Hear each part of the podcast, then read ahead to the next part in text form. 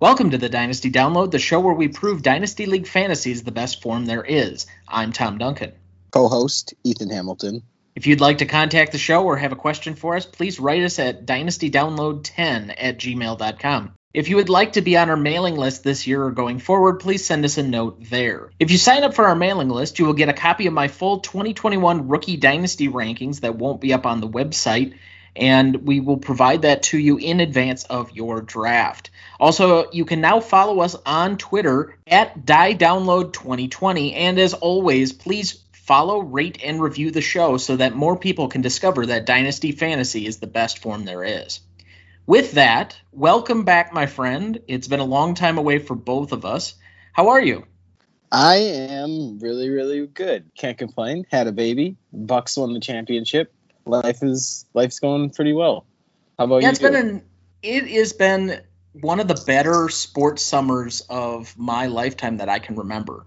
The Brewers have been really good the Bucks went deep in or won the championship, but like with COVID and the start of the season being delayed, like the instead of the finals being the second week in June, it was the second week in July. The U.S. has beaten Mexico twice this summer in big finals games. So yeah, it's it's been a pretty interesting summer so far, sports wise. But with the NFL back, it's my favorite. I'm ready to start the season. I'm ready to get going on a regular season of college football, not these weird abbreviated ones with constantly canceled games and you don't know what's going to go on. Uh, I'm ready to start my Premier League fantasy team, my college football fantasy team, and all the other fantasy football stuff that we have going on. You sound very, very busy. I, I very much am, but I never have too little time to spend here. So while we've been away, there has been further developments, and frankly, I'm glad that we didn't have to give updates and people weren't looking to us for the as the Aaron Rodgers turns drama. But we kind of apparently have this situation every 15 or 16 years in Green Bay now, where we turn from one Hall of Fame quarterback to the next, and this is kind of that peak point. But he is in camp he is going to be playing for Green Bay this year. I don't know anything past that, but this year, that's what it is. Davante Adams is still there. They brought in Randall Cobb now. The offensive line looks pretty decent in camp. Uh, I know that we're Packers homers on this particular program, but I think as far as fantasy wise, you can assume that the offense will be marginally similar to what we had last year. Most definitely. I'm really excited for the start of the year to get going. I'm very excited that he's here in camp. I'm really excited that he seems to be 100% all in. I guess it's not a bad problem to have every 16 years or so, a Hall of Fame quarterback to this. But, uh, you know, you, out of everyone here, you were the one that was steadfast that he was coming back. It was really a weird roller coaster of emotions for me I eventually got to the point this summer where I was just over all of it, where I was like, I don't really care if he comes or not. Um, I'm just ready to get the season underway. But it seems that we do have at least one more year of Aaron Rodgers, and I'm I am very happy that he's back in camp. With him being the quarterback, they are clearly in title contention mode, and they are a title contender. Have no doubts about that. My only reason for sticking on the same point was the same reason I gave when we did our previous offseason shows when it came to both Russell Wilson and Deshaun Watson. The teams have extraordinary leverage, particularly after the last collective bargaining agreement that extends, I think, another eight years, nine years into the future over what these players do. And it's not even the situation where if they hold out, the teams can give the money back or do any of that. No, it is much more scorched earth when it comes to players and being empowered. And yet, it comes at such a time where quarterbacks are demanding more leverage within the front offices of teams than ever before. And to me, that comes from one thing. Jared Cook fumbled the fucking football in New Orleans in that playoff game, and Tampa Bay went on to win the Super Bowl. Because if New Orleans wins that game, goes up to Green Bay, almost nobody would have been picking New Orleans to win that game. And Tom Brady winning a Super Bowl where he walked into Tampa Bay, commanded the situation, brought in Antonio Brown against Bruce Arians' wishes. I think that's clearly on record. I think has elevated everybody, not to mention bringing back Rob Gronkowski out of retirement or anything else. You're starting to see all of these quarterbacks say, Hey, I want that situation. And if you don't want to give me it here, I'm going to walk away because I'm sure somebody else is willing to give that to me. Yeah, it's very interesting. I mean, and I do think these football players see the basketball players and how much leverage they have in the NBA, and they're like, I want some of that as well. So I think that has a lot to do with it too. And two, just the different times that we're in. Times are different now. People are demanding more and are tired of just being little cogs in the machine. And Aaron Rodgers, I guess, got to that point where he felt that this was his position to, and this was his time to maybe be able to do something about it and kind of change the way um, Green Bay does things, even if he's a sacrificial lamb in the whole process. But I guess you got to applaud him for standing for what he believes in. Um, just as a Packer fan, it's really frustrating. No, I definitely agree with you there. And it is interesting. I guess I hadn't considered that the environment, not just in football, but just the workforce in general in America right now is very much on the side of pro labor and maybe not in a unionized setting, but essentially, I'm not going to stick around or put up with a job that I don't like as I have been doing previously. I have options. So maybe that is fueling some of this desire or this eagerness collectively to want to be in better positions or better yourselves. But I find it an interesting dichotomy because you don't see it at almost any other position. Maybe a little bit in wide receiver with Julio Jones moving teams or guys demanding bigger contracts. You know, DeAndre Hopkins, Davante Adams immediately come to mind. But it really, outside of a couple of named players on the wide receiver level, you really don't see it outside of quarterbacks that think they should have a say in personnel decisions or at least be part of the conversation. So I don't know. It, it's an interesting conundrum. I think basketball is slightly different in the position and how the team rosters are made, and that you usually have to build around a star in order to make a team, whereas football is much more of a, a collective team because you can't play both sides of the football. But I, I guess we'll see. I, I, it's not going away. The fact that we've had multiple quarterbacks this offseason have this power struggle with their franchise is only indicative that this is going to end up being a larger issue that may encompass the whole league at some point. All right. So, other offseason notes to talk about. The COVID protocols are here and the NFL is not going to be pushing or moving around games as they were last season. If you have to forfeit a game because you have too many guys on the COVID protocol list, you are going to forfeit that game. It will be awarded to the other team, but boy, there's going to have to be some fantasy considerations made if that ever comes to fruition. And I know what you're thinking audience out there that oh no there's no way that they could possibly lose like an entire position group or have all of their quarterbacks hurt or injured like Denver last year. Well, just look at the Minnesota Vikings quarterback room right now where they had literally every quarterback listed on COVID list. So, it's not that it is likely, but it is possible.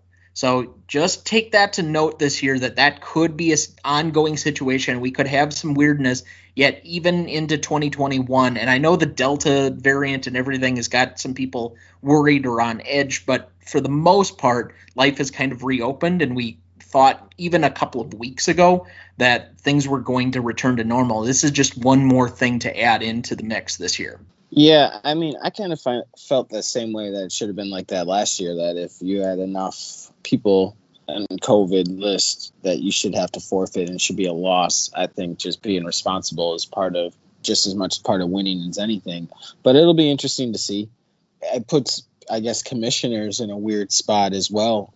Different types of rules for the league now, depending on if teams are out. I don't know if you've thought about that or not. I know I haven't really. It just kind of popped into my head. But these last two years in fantasy, I mean, this year and last year, uh, it's been really interesting, and I think it really does take a a special person and a lot more attention to detail when it comes to setting up your roster. Yes, I certainly agree on that front. And realistically, I'm going to operate things as normal until we reach a situation where I have to address it. And I think that's pretty much the situation every commissioner should. You give yourself maximum flexibility to make adjustments as needed, but you also try and be fair and deliberate as best as possible. There are decisions you'll eventually have to make in the moment that you won't have anticipated in preseason week two that you have to carry out in, I don't know, week 11. So it, it's just an ongoing situation. We'll cross that bridge when we come to it. It's just something to keep on your toes about as we go along because you know there's going to be at least a couple of big name players that are going to miss games this year. Also, other notes the 17 game schedule kicks in this season, so we will no longer have teams eligible for a 500 record at 8 and 8, looking back at U80s Packers. And there are only three preseason games this year, but I don't imagine that a lot of guys, especially if you're a veteran in the league, are going to be featured in a lot of those games. So the utility of using those as, I don't know, game film to watch trying to get a read on things going into the fantasy season is less than it has probably ever been. Yeah, you know, over the course of the last like three years, for sure, you're seeing less and less starters play in any of the preseason games more than anything, and still being able to pick off, pick up right where they left off at the end of last year into the regular season. Uh, just a lot more practice and timing and all that stuff during practice but yeah, it does make it a little bit harder to to set up your squad. But it does give you a little bit more time to check out the rookies and stuff as well, and maybe a couple sleeper people. But yeah, it doesn't make it it doesn't make it easier. A lot less time to scout. The one position I might say you get a little bit better read on is is we may get a lot of starting time for some of these younger quarterbacks that are eventually going to be the successors to whomever is at the position, or let's say, for example, Trey Lance behind Jimmy Garoppolo. I can see him playing a lot in preseason. You can see Justin Fields behind Andy Dalton, Jordan Love with Aaron Rodgers. There's a whole lot of young quarterbacks that'll probably get work in preseason and are going to probably look bad, but it's looking at what throws and what abilities they can do and what they may eventually turn into before you would draft them in their potential leagues. Any of the guys that are drafted as running back number twos, uh, again, San Francisco comes to mind with Trey Sermon behind Raheem Mostert. You get a couple of these other position guys where maybe they're going to get some work early on. I think, if anything, preseason is advantageous for dynasty players. It is not great for redraft players. Yeah, 100, 110% about that. All right. So we will turn our attention to the main focus of this particular episode.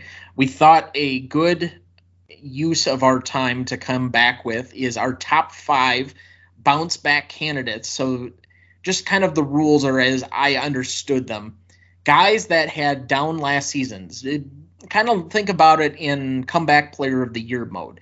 A lot of the guys on my list ended up having major injuries last year or just bad seasons due to missing time and games, but essentially could make a comeback. These are guys that I think most of us expect to have some sort of bounce back. We're not sure what. So maybe I copped out a little bit for this uh, as opposed to taking a risk on a few other players. But do you have your top five ready? I do. Ready to go. All right. So since this is only a top five, I'm just going to read. I did a top 10 personally, but I'm going to give my 10 through 6 before we start on your number five. So my number 10, Courtland Sutton. I do think that he's going to come back. I do also think that Teddy Bridgewater is going to be the starting quarterback. And I think he's reliable enough, especially to outside receivers, that Courtland Sutton is not going to be maybe even a wide receiver two, but can he get back in the top wide receiver three conversation where he's flex playable? I think so. Uh, I know that the ball has to spread a lot around in that offense, given the amount of different mouths to feed right now with Noah Fant and Jerry Jeudy and all the other pass catchers they have. Then you talk about Melvin Gordon still on that roster, and then you got Javonte Williams coming in as a rookie running back, which we all assume by probably about midseason will have the starting job. It's going to be tough to get everybody the football. I still think he's got a lot of talent, and it's going to take him a few weeks, but this is a guy that we had a lot of expectations for coming into last season, and that knee injury really uh, hampered what could have been his breakout campaign. Number nine, Michael Thomas. This guy was too good. He had too much of a touchdown regression. He had zero touchdown catches last year in only nine games played. I think he is a much better wide receiver than he showed last season, and there were a whole lot of reasons that he had a down season that I won't even go into. But I think that just on a regression standpoint, he's going to have a lot of positive regression. Is he ever going to get back to that clear number one status? Absolutely not. I don't think with what New Orleans has operating right now that he can, but I think that he clearly could bounce back. Saquon Barkley at number eight. I think this one is uh, an obvious one, but he's somebody that uh, why I'm have him at number eight is I'm still very wary of where he's going to be when he comes back and how healthy he's going to be coming back. I think that there's a distinct possibility that he opens up the season on the IR, which may only be three weeks, and misses a few games. So take that into consideration if you're going to potentially draft him in the first round. But he is still a very talented back in a Giants offense where they upgraded at almost every position outside of quarterback. So if he can get the ball and do some things, he has the potential to come back in a very good way. Number seven, Nick Chubb.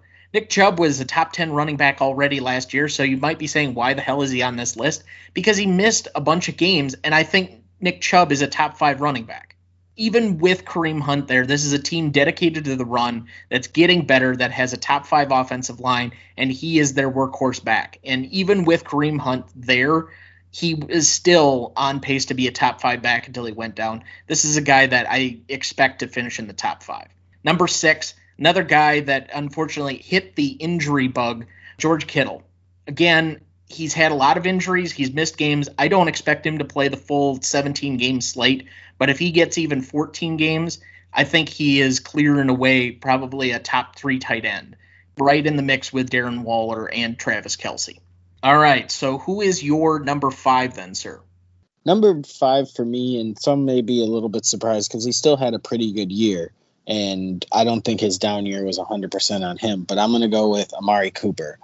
Amari Cooper still had over a thousand yards receiving. Really, only had about 70 yards less this year than he did last year. Um, he had more receptions this year, but his touchdowns, you know, he only had five. He had eight last year.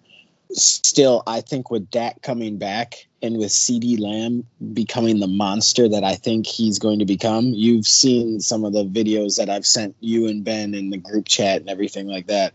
CD CeeDee Lamb is a monster. So I just think that's going to open up a lot more for Amari Cooper. We know how much Dak likes to spread the football around in general. I think he's in for a monster year as well. Amari Cooper is number five on my bounce back players. Yeah, I'm both excited and nervous about what his prospects could be. I think that I agree CeeDee Lamb is clearly going to be one of their top options, but I do think it leaves either Amari Cooper or Michael Gallup out depending on game plan. And Amari Cooper has this tendency to have these weird drop off games every so often that you're just not expecting. So the consistency is not there. And this is for a guy on my own team. So I don't know. I'm hopeful because he had a decent year even with Dak being out. But is he ever going to put up huge monster numbers and be considered a wide receiver one? Probably not. So it, it's tough to say. Eight touchdowns for him might be a lot in an average year, so he may be experiencing some touchdown regression, but his targets may be up because I do think that that offense with Dak is going to be passing more. He only had five touchdowns last year. He had eight the year before. I think he can hit that eight. I even think he could get double digits because that Dallas defense is still not very good. So I think the offense is going to have to score a lot of points. So I do agree that between him and Michael Gallup, one of them is going to fall off. And honestly, between the two of us, I think it's going to be Michael Gallup. I still think Amari Cooper has a pretty good year. I'm telling you, man, he's on your squad. Just take it.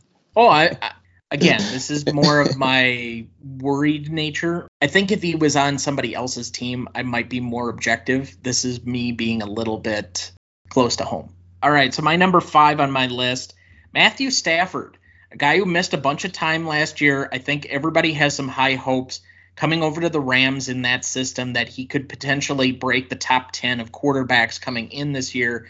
I like the fit.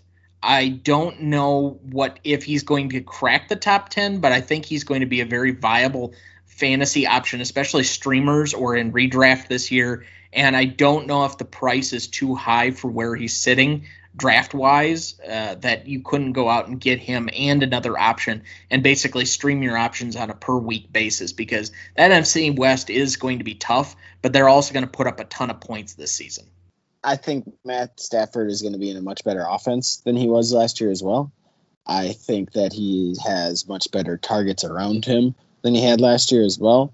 I think everything is just trending up for Matt Stafford in this new offense for him. So as, as long as he's grasping it quickly enough, I, I do think he's in for a pretty decent year. Your number four, then, sir. My number four is somebody that's on my own squad, so maybe it's just wishful thinking, but he also has to have a better year than he had last year. It's going to be Joe Mixon. He was hurt for much of last year, but we also need to remember the Joe Mixon that we have seen before. He once led the league in rushing. Uh, he now has a quarterback as well, so that's going to take a little bit of the stress off of the run game, not stacking eight in the box. And I do think he's going to become more involved in the passing game as well. Two years ago, he had 43 receptions on 55 targets. Um, and he had three touchdowns uh, out of the backfield catching, you know. And two years ago, he had eight rush or eight rushing yards and led the league in rushing. He's never had a year where he's been over 280 attempts, and that was only one year anyway. So I do think he's still young the, the issue is he's just got to stay healthy. So Joe Mixon for me, I think is in for a pretty big bounce back here. To me, it's not just his health; it's Joe Burrow's health. It's that offensive line as well, and keeping all of them healthy because I think they were missing at least their left tackle that they drafted very early last season as well. So if they can all stay healthy, I agree the opportunities there, especially because Gio Bernard is now with the Tampa Bay Buccaneers. They cut him this offseason, so there's not the competition that's immediately behind him that he used to have. And I do think he is a receiving threat. I also think that Zac Taylor, and I guess this is his third year as coach, but really second year in this offensive scheme with most of these players, is going to open up the playbook a little bit more if everybody's able to go. Uh, having Ja'Marr Chase on this team does help open up the run game potentially more. So I think realistically, it's just a matter of health with everybody on that team. And that is something that unfortunately he had to deal with last year. So I agree that the opportunity's there. I just don't know. When you get guys that have sustained injuries, I always am a little bit wary. Number four, for me, again, didn't have a bad season, but didn't have a great season. It, it really was because he was playing with three quarterbacks during the course of the entire year. You ended up having a guy that basically they pulled off of the scrap heap, starting a playoff game and almost beating the Buccaneers in the wild card round. And that's Terry McLaurin.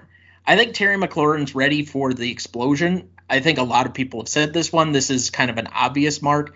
Ryan Fitzpatrick there, he ends up throwing a lot to that position in those types of offenses. He's not afraid to throw the ball down the field. And McLaurin is ready for his coming out party in his third year. I think this is the one where he becomes a staple number one wide receiver in fantasy. 150% agree with you. Um, he finally has a quarterback, I think, too, that's perfect for him. You're right. Fitzmagic does like to push the ball down the field, loves throwing the ball to wide receivers as well. I think it's a match made in heaven with those two guys. I agree 100%, like I said, that he's in for a huge year. All right, your number three then, sir. My number three, again, is going to be on my own squad, and it's going to be Julio Jones. Again, another guy that was dealing with injuries for much of last year, but even with the injuries that he was dealing with, was still putting up a halfway decent year. 85 yards per game, almost 86. He ended up with three touchdowns in the nine games that he did play. Um, he's now in an offense where maybe you could argue that he's got a better quarterback than he had before. Ryan Tannehill has had been very, very good in the Tennessee Titans offense. Um, he has a very good wide receiver on the other side. I don't know. You're kind of picking apples to oranges. I feel like with Calvin Ridley and AJ Brown, I think they're both very, very good young receivers. I just think with now a dominant run game as well, he's going to end up with a lot more favorable matchups on the outside. So, and I really don't think he's all that beat up. I really don't think he's all that old with freak of athletes like he is. I feel like he still has a lot in the tank. So, Julio Jones for me. I think that there are several fairly worrying signs for me as to his fantasy value. He's not going to be the target monster in that offense. That's clearly going to be AJ Brown. He's going to play second fiddle, which means he's going to adopt a lot of Corey Davis's numbers. And that's if you assume that they're going to run a similar offense with their offensive coordinator now being the Falcons head coach, Arthur Smith. So there are a lot of open question marks. I agree that Derrick Henry does change the equations for receivers, that you have to kind of pick your poison when you're playing against Tennessee. But I'm very curious to see what kind of offense they're going to end up having in Tennessee before I put my chips down on somebody who's 31, 32, and has had a huge uh, string of injuries over the last several years. All right, my number three is a guy that we picked on a lot last year on this particular program but I think that with a few new pass catchers in that offense, maybe he finally develops into more of a passer to open up the game for his running ability. I'm going with Lamar Jackson. He is my number two, so you go on ahead. All right. So the basic argument is last year was somewhat of a sophomore slump for him, even though it was his second year in the league. Or was it his second year? Third year, third year in in the league. Third year, but third like year his second year as the primary starter, and I think teams figured him out a little bit that they could contain him and contain his legs. So he really needs to work on his passing ability into this offseason. But he's also going to be playing for a contract right now he has not gotten that extension done with Baltimore, and Baltimore has really tried to give him all of the tools to be potentially successful. They went out and they drafted a whole bunch of other guys. They have tried to sign a few guys to put around him, give him every opportunity so that there are no more excuses. I just think the opportunity is ripe, and most people are feeling the burn from having drafted him very early last year. I think this is one where he breaks out. I don't think he'll ever reach the same rushing highs that he had two years ago when he broke onto the scene, but this is a guy that very easily could light the league on fire. And I think Baltimore is a playoff contender, particularly in that division right now with Pittsburgh sinking. And we still don't know if Cleveland was a fluke or not. You know, I, like I said, he's number two for me. So we'll just jump to me for number two he was sacked a whole lot more. Well, not a whole lot more, but he was sacked more than he was last year with 29 sacks to, to the 23 the year before.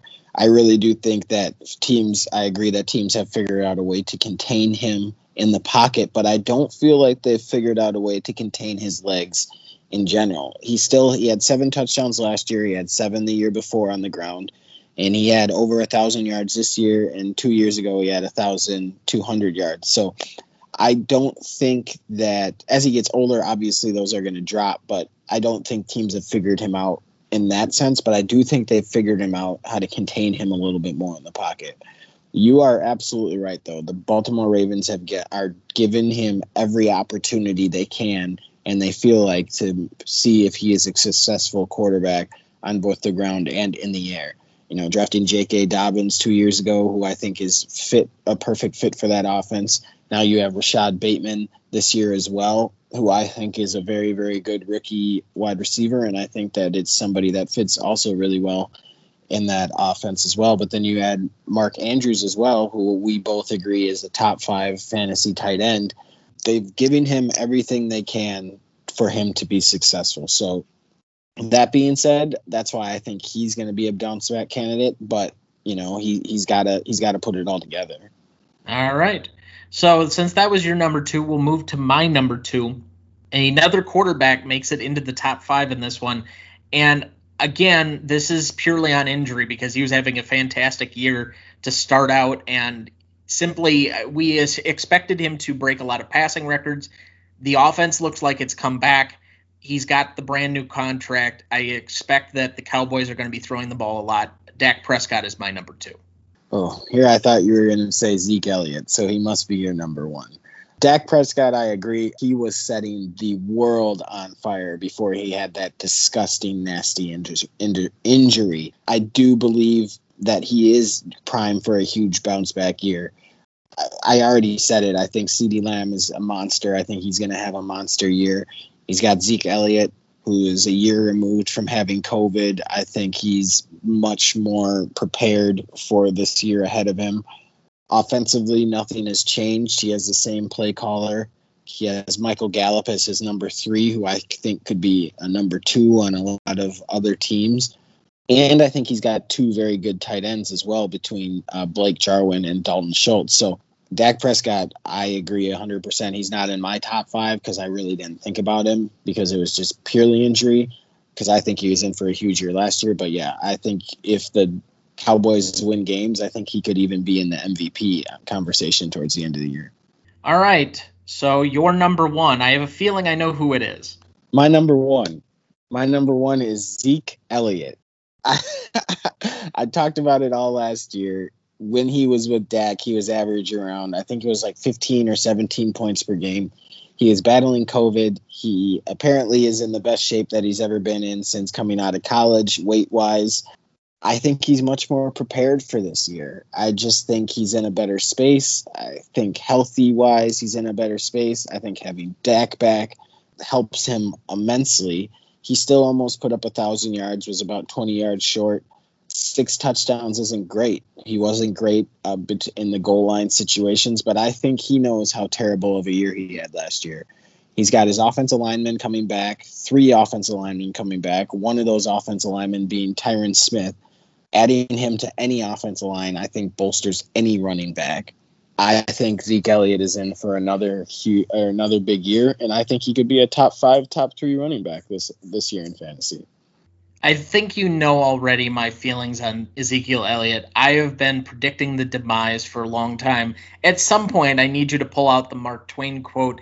The notes of my demise have been grossly over exaggerated, but essentially put, he has all of the opportunity metrics that you would expect. He's been in the top five in touches, in goal line touches, in basically yards for every season up until last year. I just look at that offensive line, and I know you're high on all of the guys that used to be. To me, Zack Martin is a big deal. Him coming back because I think he is a elite offensive guard. But Tyron Smith has been out with significant injuries all of the three last seasons. So I don't expect him to finish out the year. And frankly, I'm surprised he didn't retire because he has lost everything from where he was elite wise about three or four years ago. I, I, don't think he's an above average tackle at this point. I think he's oh at best God. replacement level. Oh and you're forgetting that Travis Frederick is not on that line. La'el Collins is coming off of a significant injury. And I also, and this is the biggest factor to me, is that when running backs show natural regression, I don't like to bite on that. I also think I, that the emergence of Tony Pollard is going to take away touches, and this offense is also going to throw the football more with Dak back. So while he may get better opportunities with a less stacked box than he used to have, I don't think that he is the top five running back that he always used to play, and I'd be uh, surprised a little bit if he was in the top ten. I think he is a running back too. And I've oh said oh it repeatedly. God. And you I will die so on that hill. Fucking crazy! You sound so fucking crazy. To me, you sound crazy. I understand that these guys have coming off of significant injuries, but you just don't forget how to play football if it's something you've been doing your whole life. I'm not banking on them to all fall down and have a you know, break their legs. Of course, if they get injured, of course he's going to have a down year. If you're playing with third string linemen, of course he's going to have a down year. But me making this prediction is thinking that everything is going to go right, that Dak is going to be healthy again, that his offensive line is going to be healthy. I know that they're older. I understand that. But if you should see some of these pictures of Tyron Smith coming into camp, like dude is in looks like he is in great shape. If he stays healthy, he's going to have another big year.